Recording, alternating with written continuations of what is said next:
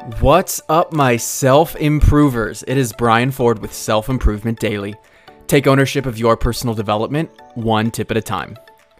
One thing that we don't think nearly enough about, which takes up one third of our time and governs the other two thirds of our life, is sleep. Getting good sleep is so crucial when it comes to repairing and restoring your body and mind to be at its optimum state. Fortunately for us, our next self improvement sit down guest, Dr. Ellen Vora, can help us get better sleep by teaching us how to manage our light exposure. This is what she said.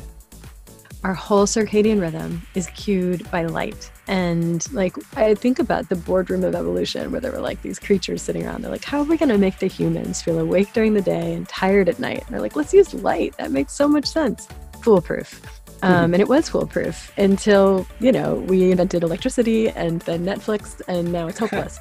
so it's basically we're just giving our brains such a mixed message. So things that most of us do is really just make sure we actually get the light signal during the day, which means sunshine, and then after sunset, that things get more mellow in our homes. So whether that means you just install a dimmer switch, you have um, Flux installed on your computer, night shift mode on your phone, and then getting a pair of like orange plastic glasses to put on maybe the last half an hour or hour before bed can be so impactful. It's interventions like this, small, free, safe, that make all the difference.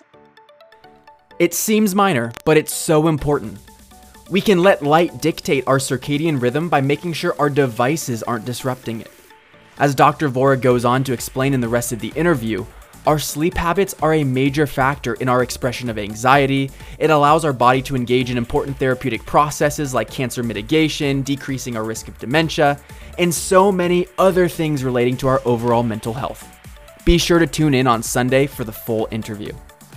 Until then, thank you for listening, and I'll see you next time on Self Improvement Daily.